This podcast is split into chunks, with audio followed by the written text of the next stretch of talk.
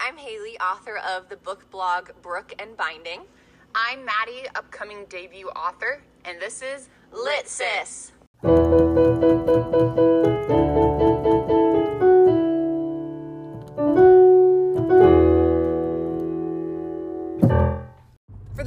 Wish Lit Sis was more than once a week, did you know that we have our own individual book Instagrams and book blogs that you can read any of our reviews from now and all of time? If you are wanting that Lit Sis feel in your normal routine, you can always check us out. Mine is at Maddie Reads a Lot on Instagram. And mine is at Brook and Binding on Instagram. But wait, There's more. I also have a Facebook page, Brook and Binding, and a blog, Brook and Bind, Bind Brook and Binding.com. That was sounding That was so such a good. good Friday, Lit listeners. Happy Friday, everybody. All right. So, Haley, I can hear that there is something going on on your side. Yes, what are you I What are you am- doing? I am on a road trip Oh, by yourself? by myself, which is crazy well, now, but I'm meeting up with other people later. Okay. Oh, fun. Well, yes, we are not in the car together, so fortunately, we are tripping together today. But we are bringing to you a Lit Sis episode, and I'm excited about this one. We've briefly about stuff like this before. Um, we did in actually it was October of last year. We talked about should these banned books be brought back. And so today, though, we found a Random House article about people's favorite banned books, and we're gonna talk a little bit more about some banned books, whether them or not, or if we'd read them. So not necessarily if they shouldn't be banned, but just if they sound interesting to us or not. Because I think I even think that the month of October is like banned book awareness month. It's not called that, but like I feel like that's when Yeah, something people like really talk about it. Something about hey, we're talking about banned books this month, month of August. So we're gonna run through this, and since Haley's driving, I have the article, so I'm kind of the host today. Um, and we're going to talk about whether we've read them, um, would read them, and if they sound interesting to us or not. I will start off. So the first one is The Color Purple by Alice Walker. Um, it's an American literature book that says it broke the silence around domestic and sexual abuse, narrating lives of women through their pain and struggle, companionship and growth, and resilience and bravery. All right, so moving into the first of the quote unquote banned books is The Color Purple by Alice Walker. It says it's a powerful cultural touchstone of modern American literature. It broke the silence around domestic and sexual abuse, narrating lives of women through their pain and struggle, companionship and growth, resilience and bravery. You read The Color Purple? I have. I read it in high school in I think 11th grade English. Um, it was like one of those like I had a list of books I could choose from and do like a project or like a paper on it and that's the one I picked. Yeah. What did you think of it? I thought it was probably not appropriate for my for high school. Um, it definitely can listen in some of the abuse that she goes through, especially some abuse. But however, I know story to tell. I understand of the hmm that we're Yeah, that one could probably do for like our, you know, what we talked about, like having like a ratings at, for books. Like that one could probably use a rating.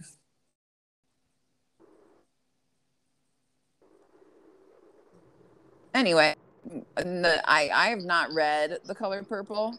Um, I I don't know if I'll ever read it. I honestly like I admitted this to someone last night at work, but like I don't really read a ton of classics.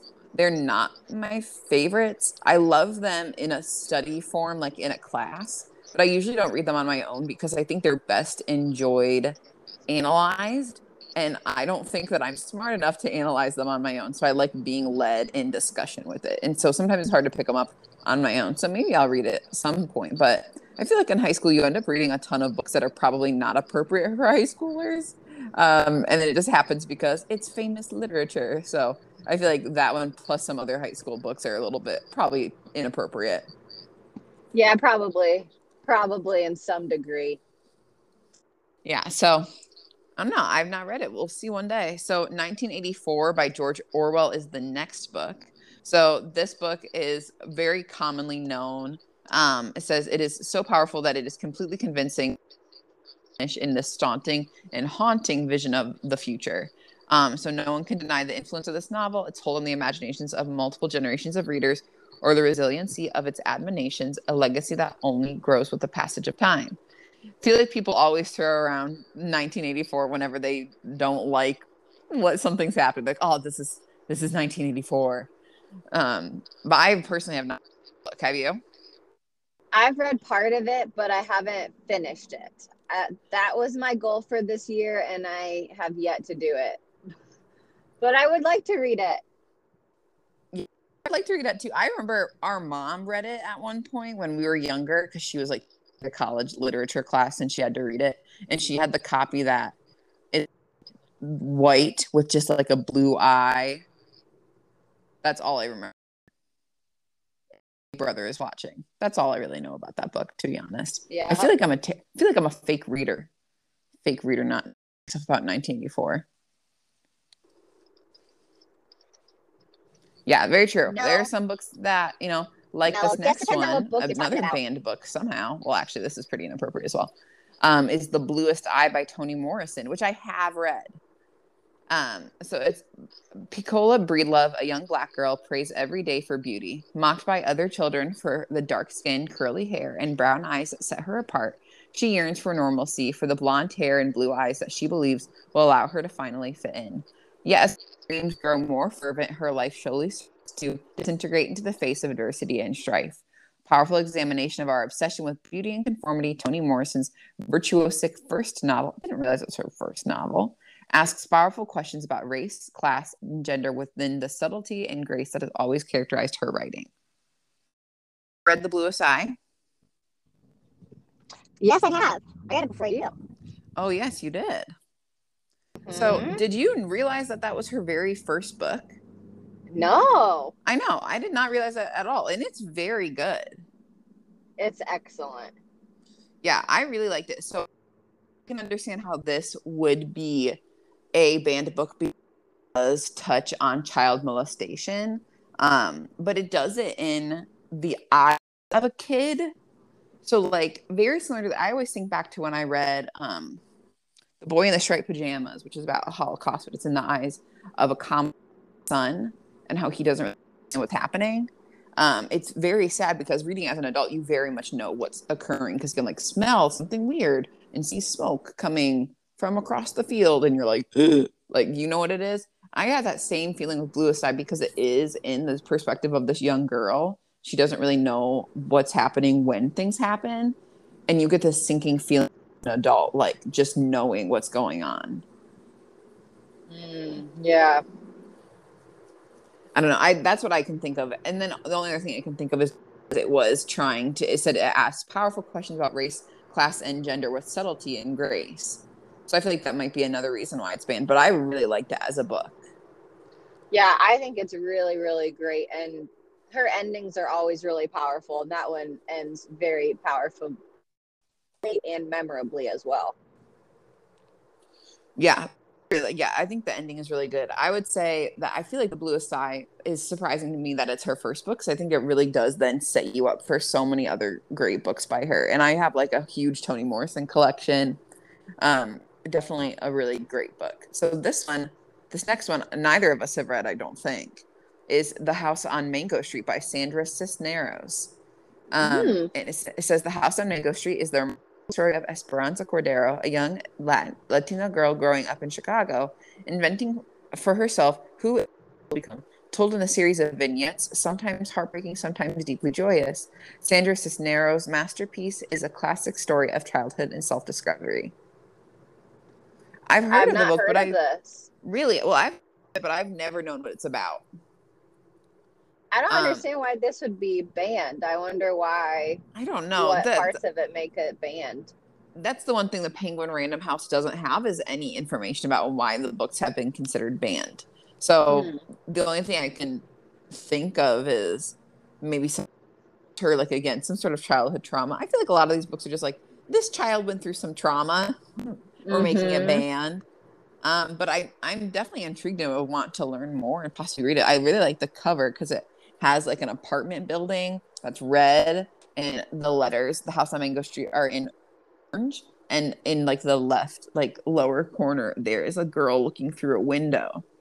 Um looks pretty cool. I don't know. I'm a fan. I like that and it's very like almost like crayon cartoonish so it kind of reminds me of like a younger kid Interesting. so i don't know. Never heard of it. This one i've heard of. This one you've read. This one we most we really recently talked about in an episode is the handmaid's tale by margaret atwood. Oh yes. I can see why this one wouldn't really be for high school material for sure. yes. Do you know did do you know of anyone in high school that did read this at all? No, do you? No, I don't, but I do know that like it blew up like shortly after I was in high show came out. Um Mhm. which always happens when books become TV shows and people watch the TV shows and don't read the books. Um this is a book that I've wanted to read, but it's not one that I've like it's it's one of those books where I was like, "Oh yeah, if someone handed it to me, I would read it." But I'm not going out of my way to find it. Does that make sense? Yeah, I get you. I think I'm kind of like turned off to Margaret Atwood as an author because although I did like Alias Grace, which is like the only book by her I've read, I'm not like in love with her. And I did watch the show on Hulu. Oh yeah, you watch the show. you- Look, I yeah. Yeah. Yeah, so I did watch the show, but I don't have this strong feeling to read the book. I've actually heard that when people have compared the two, the book, people have liked the book less than how they in, how they adapted it for the TV show, which is interesting. Oh, I think. I think it's more boring. Which I don't know if you know this, Matt, but they did make a TV show from Alias Grace as well. So that would, yeah. Interesting. So I, I, don't not know. I'm yeah, you should watch it, but I'm not like drawn to her as an author overall. And and parts of me is like, oh, the hype, no thank you. But uh, honestly, no, I'm not really. I don't think I'll probably read this book unless someone forces me to, or is like, I don't know. Maybe it's like a book club book a while from now. Who knows, or something like that. So we'll see. But yeah, no, not not really interesting for me. Yeah, I don't know. I think I think that I would. Um, eventually. Like I said, like I don't think I'd go out of my way books from like this is the day I get the Handmaid's Tale. I think it'd just be like if I borrowed it from someone. Yeah, I gotcha. All right. I don't have you because I really want you to. I just you know, maybe I'll just bring it to you sometime if you haven't read it. Did you read The Kite Runner? I not yet. I remember Ugh. distinctly our discussion about this because I was trying to figure out what books to read, and you had like a whole chunk of them, and it was like two or three summers ago. And you, I ended up reading The Great Alone by Kristin Hannah, which was an Mm, excellent choice. So good. um yeah so i i never got around to kite runner because that wasn't one of the ones that i ended up wanting to read It's so good. And there's a play version of the book. So it's by Khaled Hosseini. I don't even want to read the just tell you what it's about. So the kite Afghanistan. Um, so it's based in Afghanistan. The author Khaled Hosseini is from Afghanistan. I love this book with all my heart. All of his books are based in Afghanistan. Um, and it kind of they're all kind of very centrally related to they all kind of are like life before the Afghani war and slash life after um, but in just different ways. And they're not necessarily connected, but it just it's just beautiful. But anyway, the kite runner is main character. He they does this thing called kite running, which you just have a kite and then you let it get caught in something and you go and like go get it. I don't really know, but it's something that I think he used to do as a kid, so he wrote about it. And um, there's competitions too to see who can be the fastest to retrieve their kite. Um, and one day when the main character is going to go get his kite, he sees something that happens, and he, because of what he sees, it changes his friendship with a friend. And he ends up his family ends up moving to i think california when he's a little bit older and eventually he comes back to afghanistan. And what he witnessed and his inaction witnessed like catapulted into this domino effect to his friend to the people there his the friend's life everything that goes on in afghanistan because of what he did not do. Um, interesting. and it is very very disturbing i will say what actually happens. Um and i'm trying to remember i think you find out when it is happening. I don't think it's like a secret. Like you find out like as the book goes along. Um but i can just imagine like can definitely imagine this being a banned book just because of the it's very sensitive reading material yeah this one this book and any of his books that you've discussed were pretty big um, when I was in college. I know a few people were reading them, and then there were like a few kind of book clubs that were happening on campus that were reading the other one that he has, A Thousand Splendid Suns, which is the one that I have on my shelf. Um, but yeah, I've never actually read his stuff, but I I will take your word for it that it seems like it's got some sensitive material. Yes, it is. But I love. Um next is I Know Why the Caged Bird Sings by Maya Angelou. And so it says, I Know Why the Caged Bird Sings captures the longing of lonely children, the brute insult of bigotry, and the wonder of words that can make the world right. Maya Angelou's debut memoir is a modern American classic beloved overall. Okay, I didn't know it was a memoir. Oh, I did. Oh my gosh! Again, I'm just making myself to look like a stupid reader. I did not. I didn't know, know it was a debut. Okay, I I thought it was. I don't know what I thought. It was like a book of like poetry. I don't know. Yeah, I can see that, but no, I think she's just very like her like her quotes. So, and you, but you haven't read. Mm-mm.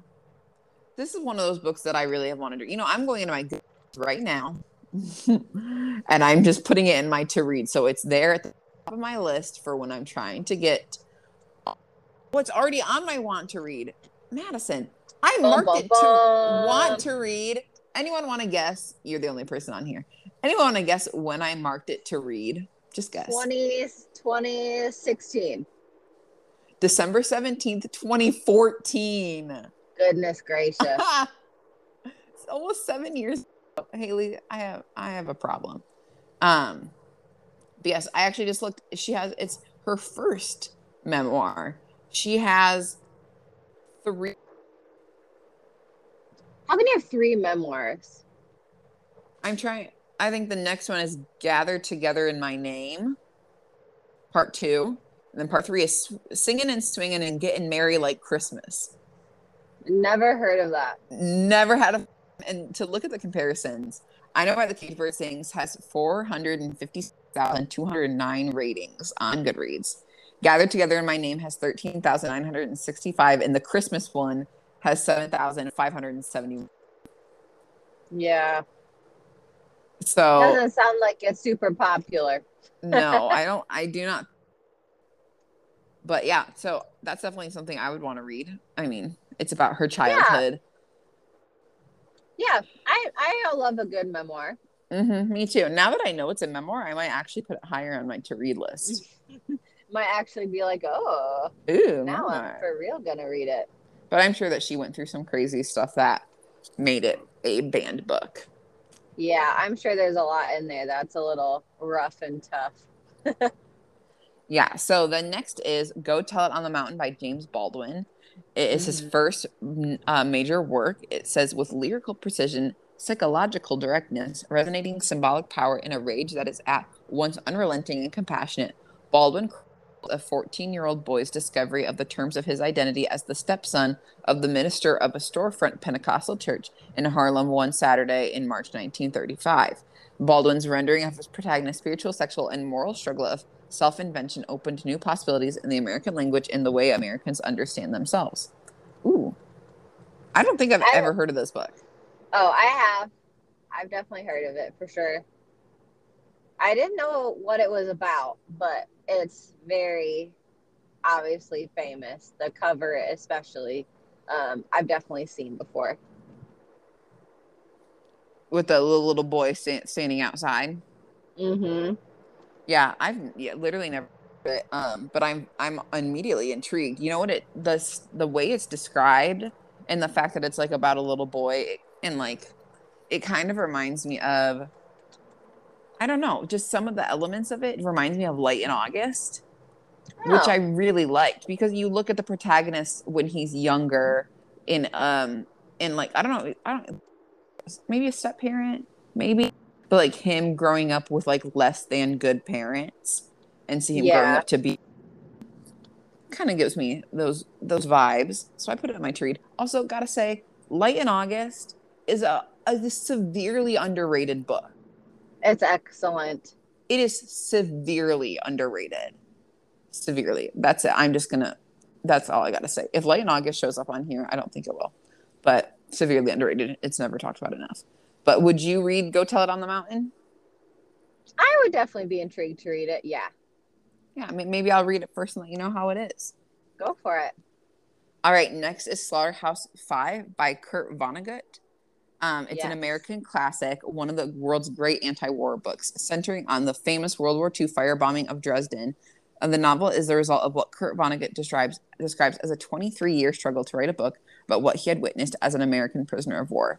It combines historical fiction, science fiction, autobiography, and satire in an account of the life of Billy Pilgrim, a barber's son turned draftee turned optometrist turned alien abductee. As Vonnegut had, Billy experiences the destruction of Dresden as a prisoner of war.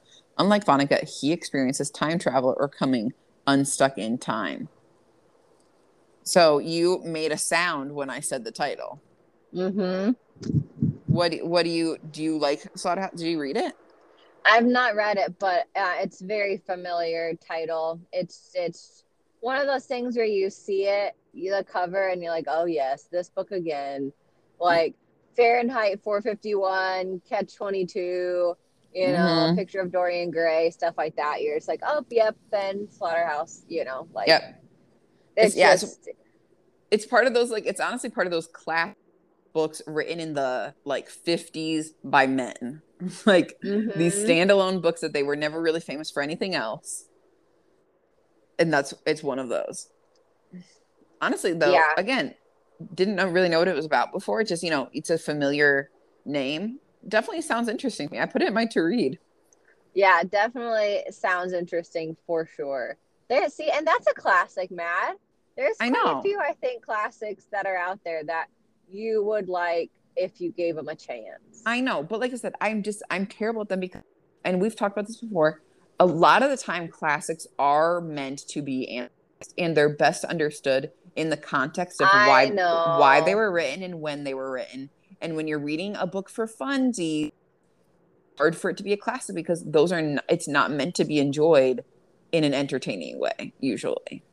Yeah, but as someone who's read enough classics and done enough analyzing on your own, like I think you'd be able to read it and and pick up on some subtleties or even just enjoy the beauty of the writing itself and be able to take that away, you know?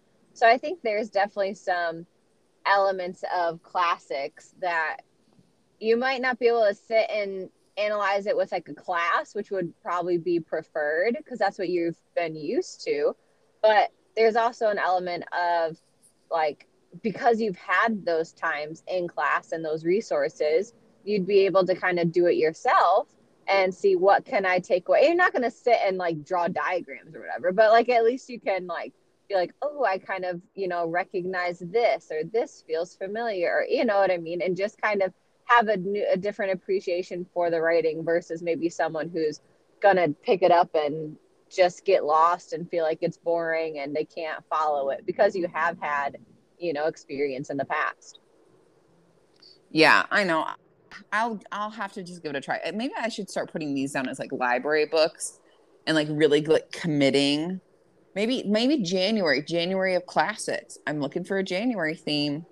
Go for it. That's a great idea. Yeah. All right, look at me. I got my theme.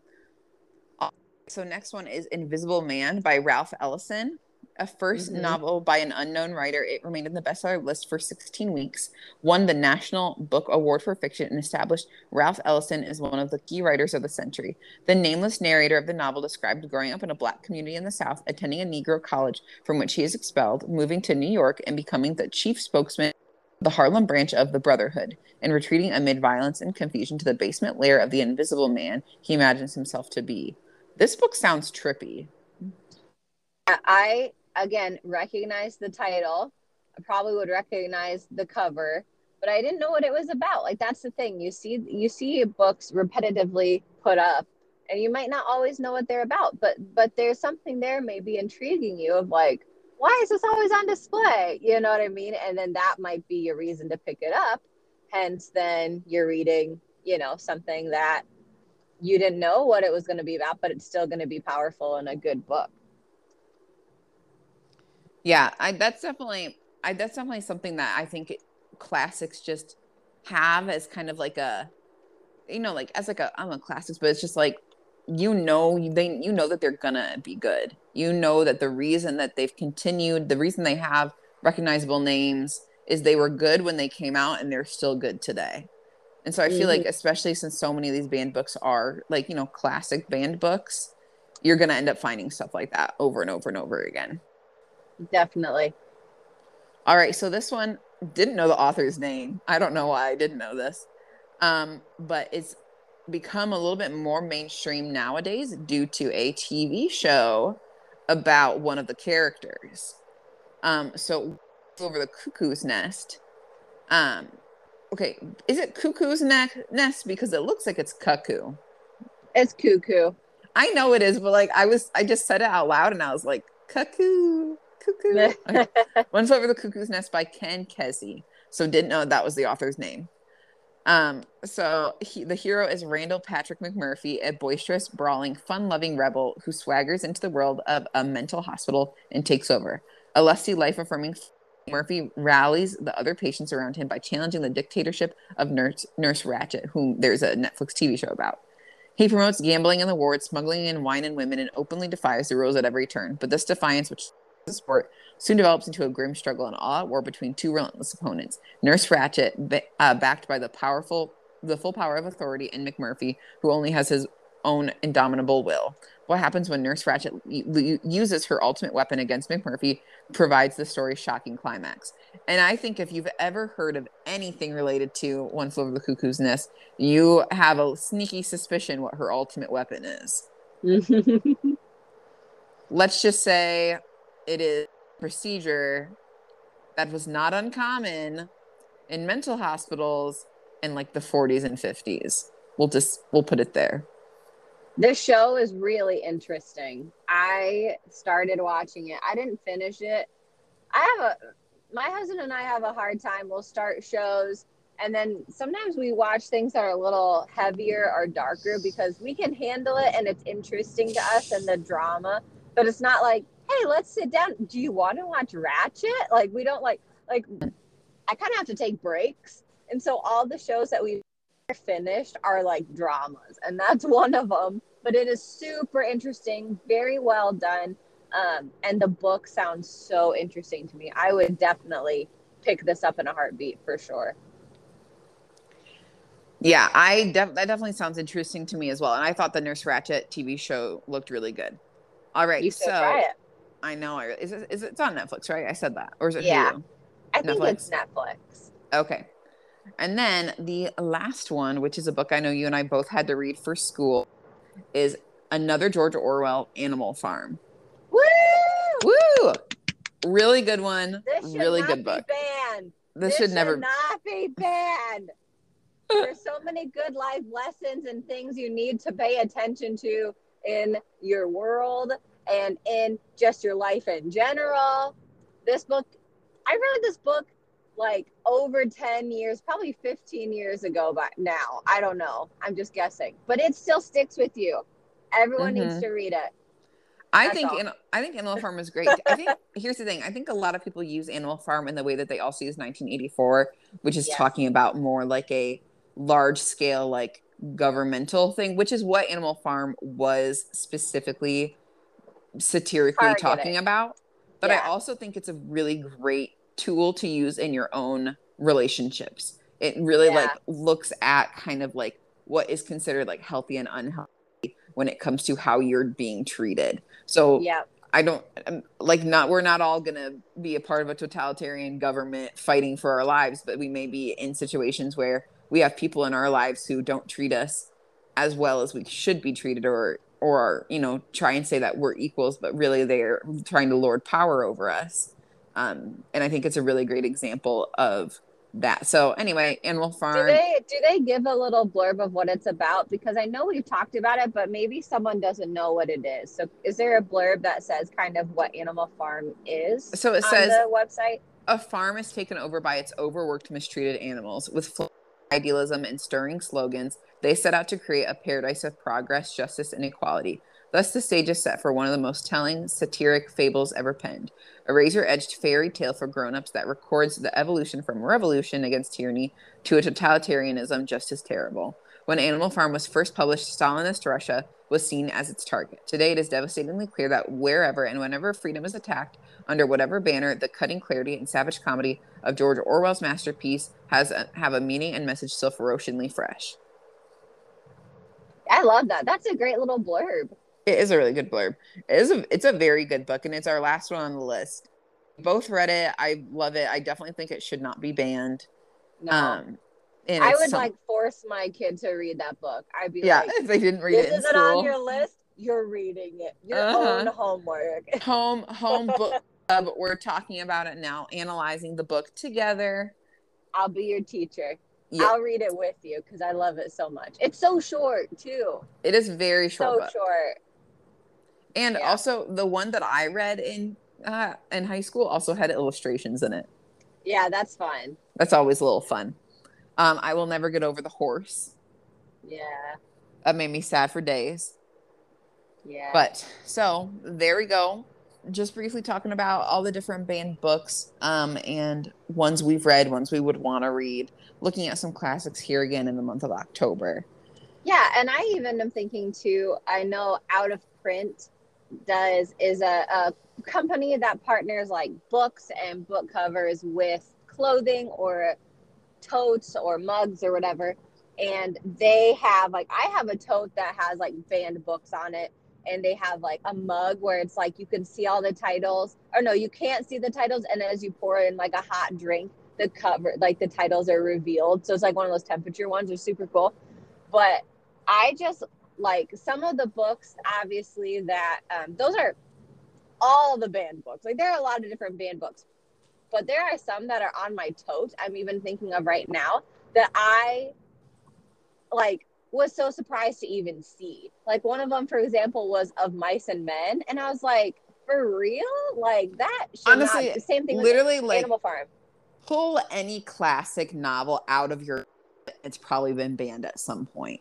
probably because a lot of again classic novels end up being classics for years and years, usually because it's making a direct like con it's trying to start a conversation about what was going on in the time that the book was written and that's why it stands the test of time because it's saying hey look someone wrote this book in you know in talking about this crazy totalitarian government that was going on in russia so someone wrote this yeah. or like that's almost always trying well, I wonder to too like if you know and and people say unfortunately you know and i think for the most part we have grown as humans and like human nature overall but like history has a tendency to repeat itself in one way or another. It might not look exactly the same, but in some ways it could kind of show up. So maybe like books that used to be banned because it was like more of like hitting hot topics at that time maybe they're like not banned now or vice versa. Like some books that Mhm. people aren't wanting you to read right now or that are being considered banned right now maybe are a little bit more relevant to some stuff maybe that's happening now or in the near past or whatever. And so they they're like oh that's that's kind of sticky sticky situation. Let's not really talk about that. Let's bring back like uh, e- uh east of eden or let's bring back um what's the what is the uh, garden of eden, book mad? I'm blanking. The The no. Paradise the- Lost. paradise lost. There were a few books like that that like my we had the same literary teacher but in my senior year she was like this book we're not supposed to read but we're going to read it anyway. Like there were a few things like that that because she just understood and knew there's a lot of positives to us analyzing and talking about it. As we were seniors in high school about to go off into the quote unquote real world Mhm. there are things you know that she felt this maybe like um responsibility as our teacher to share with us and discuss in, in like a safe environment. So i don't know. I think that's really interesting that like i think like you said maybe at one point at a time a book was banned and that, then it's not and then it is again. So these books i think if they've been banned they're something to keep your eye on because they're offering something that I think people need to read. But you just have to be aware. You just have to be aware of uh, there might be some sensitive stuff in it. So that's Yes, all. and I will say that there are certain banned books that should stay banned. If you go back to our previous banned book episode, we did talk about some books that are currently out of print for very Yes. valid reasons. And Yes. I always think of the one book is Rage by Stephen King.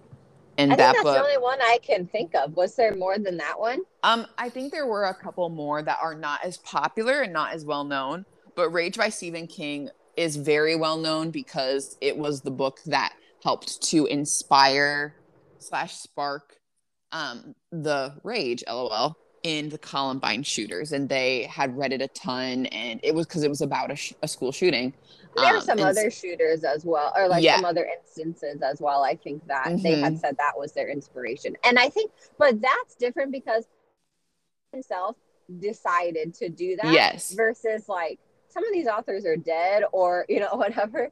So it's like they can't really like say that their books aren't allowed to be seen anymore Mhm. or whatever. You know what I mean? But I do think that there is something really special about Stephen King stepping up and saying, like, hey, you know, I know I wrote this. I'm just going to pull this just so I feel like maybe I have a clearer conscience Mhm. versus then someone else stepping in and trying to like say, you can't read, you know, what if it's like, you can't read it by Stephen King because you're to have nightmares or something Yeah. like that. He'd be And like, that- well, that's the point. You know what I mean? Or whatever. And I gotta specify, banned books are not typically usually books that are literally taken out of print. Banned Yeah, books are oftentimes just- books like banned from schools and stuff like that. Yeah. that. Banned from like a specific age group or things that maybe used to be on a curriculum that aren't anymore, stuff like that. Mhm. Yeah, so like with Stephen King specifically taking his book out of print, that's like the ultimate banning. Like Yeah, You that's literally a super, cannot find copies rare, anywhere. rare case. Like that's not that's not mhm. normal or Yeah. yeah, not I don't I don't think per, currently I don't think any of these books have ever been like banned out of print and then come back, but they have in periods of time maybe been ba- banned from certain states, banned from certain education places, banned eh, like you said certain ages. So But just because something is banned doesn't mean that like like I said, like you couldn't go to your library and get it. And mm-hmm. I think we said that last time too. Just because Yeah. maybe your school, like I was just saying with Animal Farm, maybe like just because your school isn't offering it, but it sounds interesting to you and and maybe it's something you can talk to your parents about, you know, or if you are the parent, talk to your kid about of like, I feel like this is important. Let's discuss it together, you know, kind of thing because that's what you get in a school environment. You get the discussion. You're not just intaking it without having like, you know, dialog Mhm. about what is happening and process it. So just like I said, just because something's quote unquote banned, you guys could go to your local library and go read Animal Farm. Like go pick it up probably tomorrow. Like you could. Like like there are so many of these books that if it sounds good to you and it's not, you know, maybe readily available, you can always check thrift books. You can always check Amazon. You can always check um, like Target or Barnes and Noble or you know Barnes and Noble has beautiful classic covers too. So Mhm. I highly recommend their editions. But even your local library if you don't want to buy it. So don't be like freaked out by the band if it sounds interesting to you yes. and you this- kind of dig into it a little bit, then maybe give it a chance. Yes, I really do and like especially a lot of the books that sound interesting to you that are banned. Again, remember, like I said, just dig into it. You can probably get it from your library. It doesn't mean that like, oh my gosh, that book sounds so good. I'll never be able to read it. No, they're you're fine. And you could even ask like if there's a book that you're like, oh, but you said there's something sensitive about it. You could see like if your librarian or like Mhm. a bookseller or someone like that, or even like on Goodreads or something, and they they could say like, this is why you know this is why this is you know the topic. Be aware that it has you know this Mhm. in it, or what like what you were saying earlier. Like there's some like child abuse or like sexual abuse or you know physical things you know like different things like that that happen like if you just kind of give someone that preface kind of like when we do our book of the months it gives you like a little fyi this has you know this book has a sensitive topic and this is what it is Mhm. i think as long as you know what that is going into it and if and if that's not something that is a like a really big bother to you or that's going to affect you in a really negative way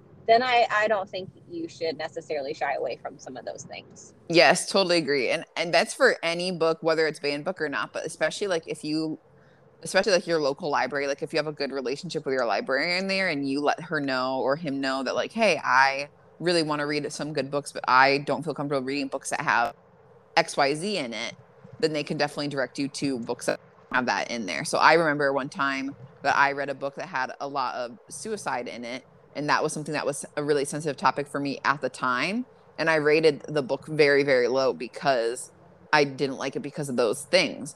But I think if I read it again today where it doesn't bother me as much, I'd probably rate the book a lot higher because it is really popular, really well received book. So I definitely talk to people, look up on I mean, I think there's even like websites that'll tell you like certain things that are like in other spark books. notes probably Mhm. that's a great one with like if you're looking into stuff for school or like classics it'll give you like a rough s like preface of what the book's about it'll give you like you know summaries of chapters and then it'll tell you like oh this book you know watch out this has blah blah blah i'm pretty sure so Mm-hmm.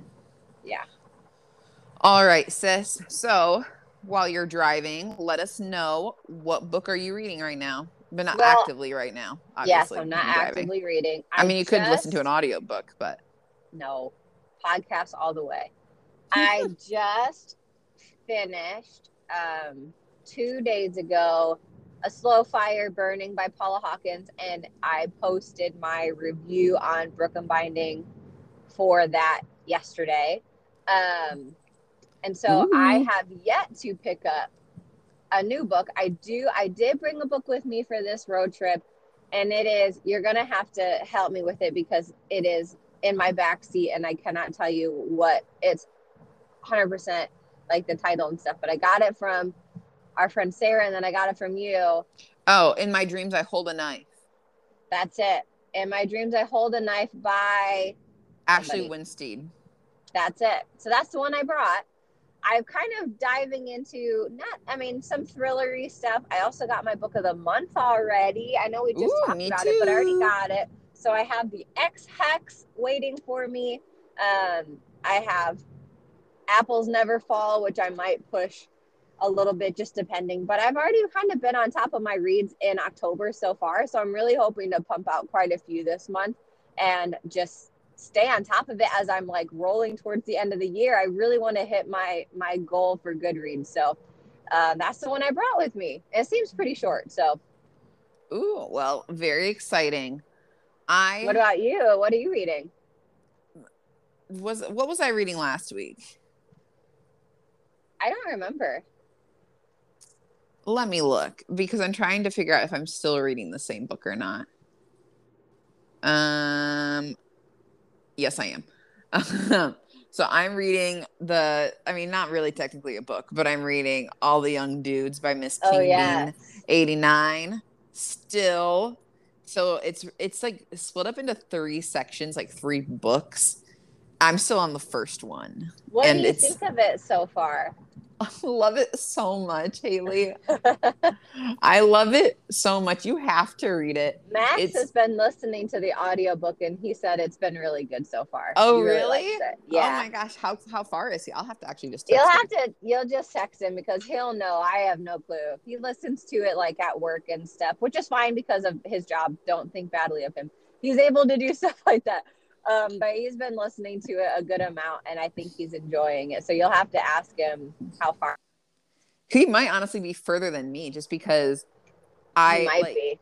because like it gets split up into like like I said, three books. The first book is roughly like 400 pages, and I'm like half like I think I'm like 50 percent through, so I'm like in roughly the 200 page mark, and I've been reading it for like a week. But I also like like read it in like very specific circumstances. So like I found You want to just you just want to enjoy it as much as you can. Yes, You don't want to just pump it out. milking You're just it. like I need to milk this and enjoy it. But the good thing is, Matt, you have these for life. You have these copies, so you you can like dive like just dig Anytime. in and swallow them right it might just be part of my- kind of- it might be part of my annual Harry Potter read if I love them so much. if you love them so much. But that's what I'm saying. You just like don't feel like you have to savor them. I mean, go for it if you want to.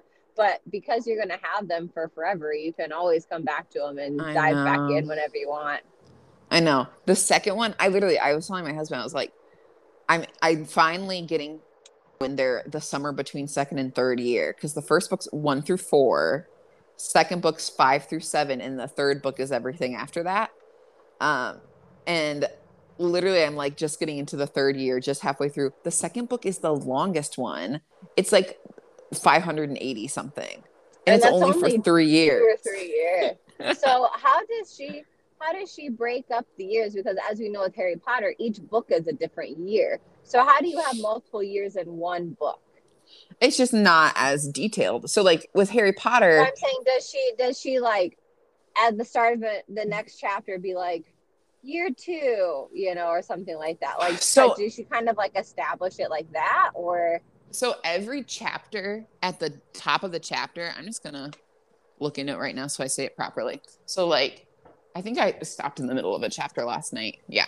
So at the top of every chapter, it says like this one says chapter 40. It just says 40 and then summer 1973.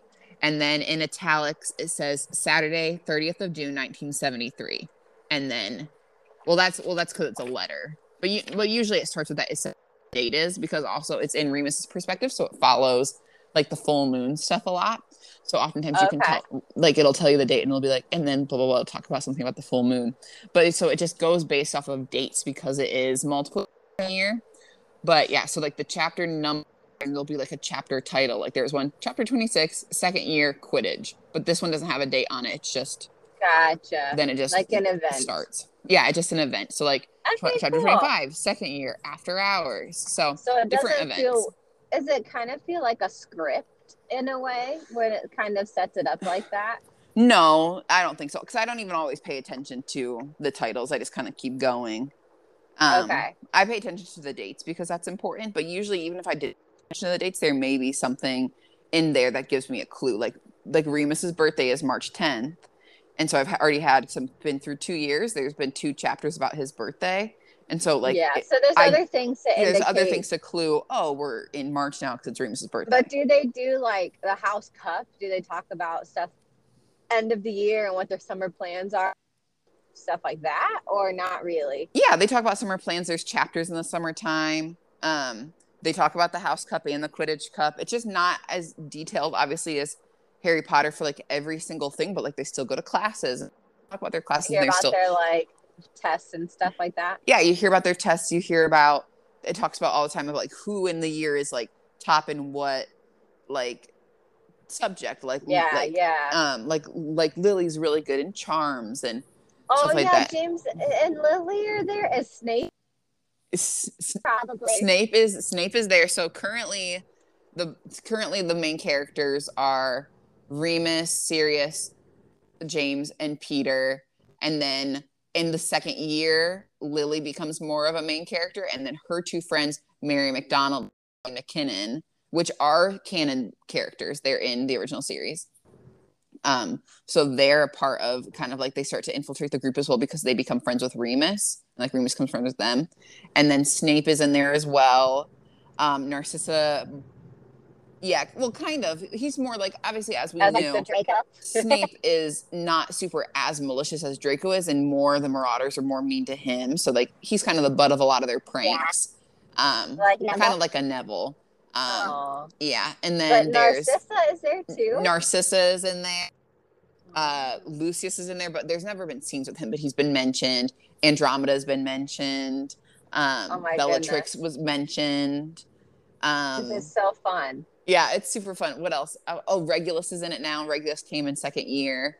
Um, you've we went to Remus went to James's parents' house for the summer for a couple of days, so you meet his parents and there's it was so funny. Like I think I really don't know if this was like supposed to be exact, but it said during the summertime they went no sorry during Christmas time they went and went sledding or like bobs bobsledding around 500 acres of the Potter's property, and I was like, is that real?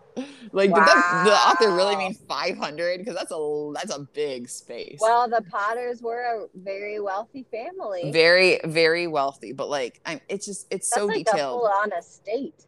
Yeah, and it's super detailed and like like Madame Pomfrey makes like a lot more of a presence than I would have thought, but he is there to attend to Remus every time that he has like an he has the full moon, so like she's been there to like take care of him and so like she plays a prominent role than in the original series. And also with the Harry Potter books, each book is a year because each book has some sort of time that they're trying to defeat Voldemort or get over this big ish this big thing and I, I have to remind myself that all the young dudes is really supposed to be one continuous story.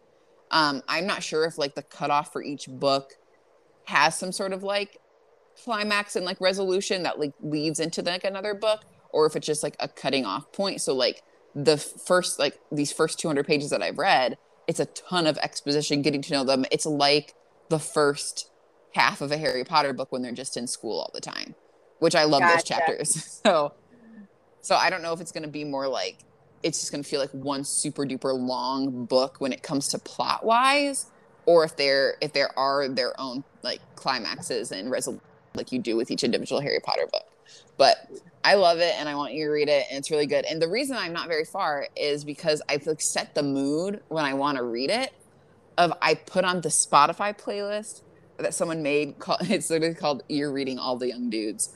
And it's a bunch of music from like the 70s and the 80s which is like the time period that the books take place. So i've been listening to like a ton of queen and a lot of the beatles. And then it also has some mixed in like modern music as well that kind of feels like it flows with the marauders. And let me just say it just gets me in such a excited mood. Like it just and it makes me feel like when i'm reading it that i'm in, it's in a movie in my brain with background You got a background cup of cider in hand. Oh yeah, it's like this is this is prime got a cozy scarf on.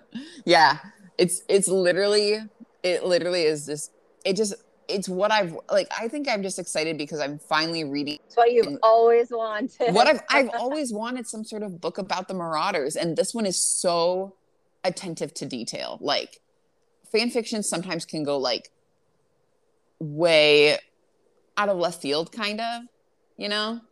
yeah. You- yeah. So like they can kind of like make up a bunch of random stuff. And there was one thing that I was like, this is kind of out of left field, but also would make sense. It's just like something that's never been talked about in canon that makes sense logically in the world of Harry Potter.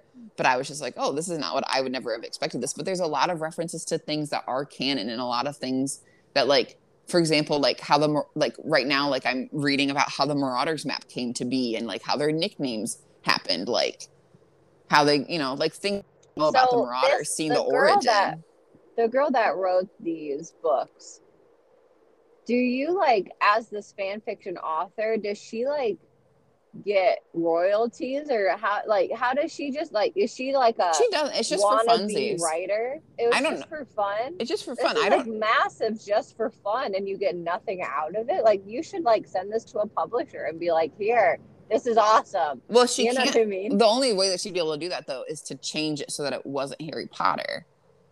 That's like that's what happened with Fifty Shades of Grey. Is Fifty Shades of Grey was initially a Twilight fan fiction, Yeah. and then she wanted to be published because people like loved it so much. So then she changed it to not be Bella and Edward and had to change a bunch of details because it wasn't vampires anymore. And then she was able to publish the actual plot. So the only way that this would be able to happen is if you take maybe keep the, you could probably keep the magic, but change the names, change the location, change the name of the school, change maybe a way that the magic works in like, you know, not Really? inclu- yeah, yeah, because they're they're technically J.K. Rowling's characters, yeah. So it, it wouldn't be able to Oh. legitimate published book from like a So she publishing spent house. all this work for no for no just because. Yeah, just because fan fiction writers like to imagine stories of their favorite characters, you know, especially. Marauders, where you get only small That's like blippets. thousands of pages just for funsies. That just, Just as for a non-writer in the normal sense, I would say that seems like a lot of work for no reward. But some people just like the act of writing though. And and you get and you get the You reward get from feedback. yeah, you get feedback. People tell you that they like that they like your work, and people get really encouraged by it. I mean, there are some fan fictions in Harry Potter that are like very well known. So, like for example, Isolation by Bex Chan is a Dramini fan fiction that's like super popular, super well known, um, and like very loved, very beloved. And there are a couple other ones like that. I read Isolation a really, really long time ago, but there are a couple other books in multiple different fan, uh, fanfic like uh fandoms. Harry Potter has the most fan fictions out of any fandom, and then they are like the standouts. So I'd never heard of this one until I was on TikTok and was looking at Marauders videos that people will make, and I kept seeing it being referenced, and then I looked it up, and I was like, oh, apparently this is like so good that many people consider it like their own personal canon story of the Marauders. Crazy. Uh, she should at least send a copy to JK and be like, I did need to read it. You know, like I did your I job for you. no, not she did your job. Like, I love your character. I would love for you to dive into the world that I created for them, or see what you think. You know, something like that. You know what I mean? I feel like bet if I was would. a I feel like if I was a writer, I would totally love it if someone sent that to me because I could be like, oh my gosh, you love my character so much, you want to do a world, especially someone who mm, paid so much attention to detail and tried to make it, it sounds like as close to canon as possible. Yeah, that's what it sounds like. That's what I'm saying. She put in so much Mhm. work and effort. It's not just like her imagination. She actually like did research and tried to like make it fit the world, which is so cool. Yeah, like if my because so you've read my book, and so my book there's a time jump between so there's two stories in it, one that's in the past, one that's in the future, and there is something that occurs to a character in between this untold amount of time. You know what I'm talking about? Uh huh. That I don't know if I'll ever write a book about it. I have ideas of what would happen, but it's also I, But I then what think- if somebody comes up to you and said, "Hey, this is what I imagined happened after blah blah blah"? I Wouldn't you want to totally read that? And I would like, totally "Oh, wanna read it." You. What are your thoughts? You know? I was told that someone loved my book so much that they wanted to fill in the gaps, and like especially if it was if it was so like they cared so much to try and make it as precise and close to how I would have written it. I think that's so fun, even if it's not exactly what I would have done. But like, I would not want someone to be like, "Here," and then I actually changed a bunch of stuff about your character to hey, make it fun. kind of like cursed child? Wink, wink, nudge, nudge, ha ha ha. Oh, cursed child. But like, no, but that's Oh, man. I think that if someone like actually made it so that it, it seemed like it could have been real, I think I'd be like super flattered. And oh my gosh, that's so cool. Like, because even if I don't feel inspired to do that, to see that somebody else wanted to try or just wanted to imagine more for the characters that they loved so much, I think I'd be honored in a way. Yeah, I think so too. Anyway, I'm really loving it. I'll probably still be reading it next week when we come back with another episode. That's okay. Ooh. Hopefully, I'll have two or three more books under my belt by next week, but we will see. At least maybe two. It's my If I- goal. If I continue to average 200 books a week, uh, 200 pages a week to get through this, it'll take me seven weeks. there's not there's not many weeks left of the year. I know. There's. I don't even know if there is there seven. There's at least There's seven. got there's definitely seven. There's like 12. There's 12, Yeah. 13, four, like 15 weeks left. I have to read. I've already hit my Goodreads thing, Good but if I read 28 more books, I'll hit. No. If I read 18 more books, I'll hit 100 books for the second year in a row. That's So- exciting. We'll see. But yes, anyway, uh, you should read All the Young Dudes after me. Maybe sometime when I have time. Yes, eventually. Maybe maybe it'll be a 2022 thing. Ah, Definitely 2022. could That be sounds- a 2022. That sounds like a sounds like a weird place to be 2022. So close. It Closer than exciting. 2020. I'm yeah, I'm excited for 2022. But feels like every time that there's a new year, I'm like, does that is that even a real year? Feels fake. I know. It's real. And it's, It's real. Ah, all right. All right. I hope you guys enjoyed today's episode and I hope you guys are reading something fun. Let me know if you've ever read All the Young Dudes or ever heard about it. And um, yeah, let us know if there's any banned books that you want to read or have read. All right. Thanks for taking a break from reading. Now go pages. Bye.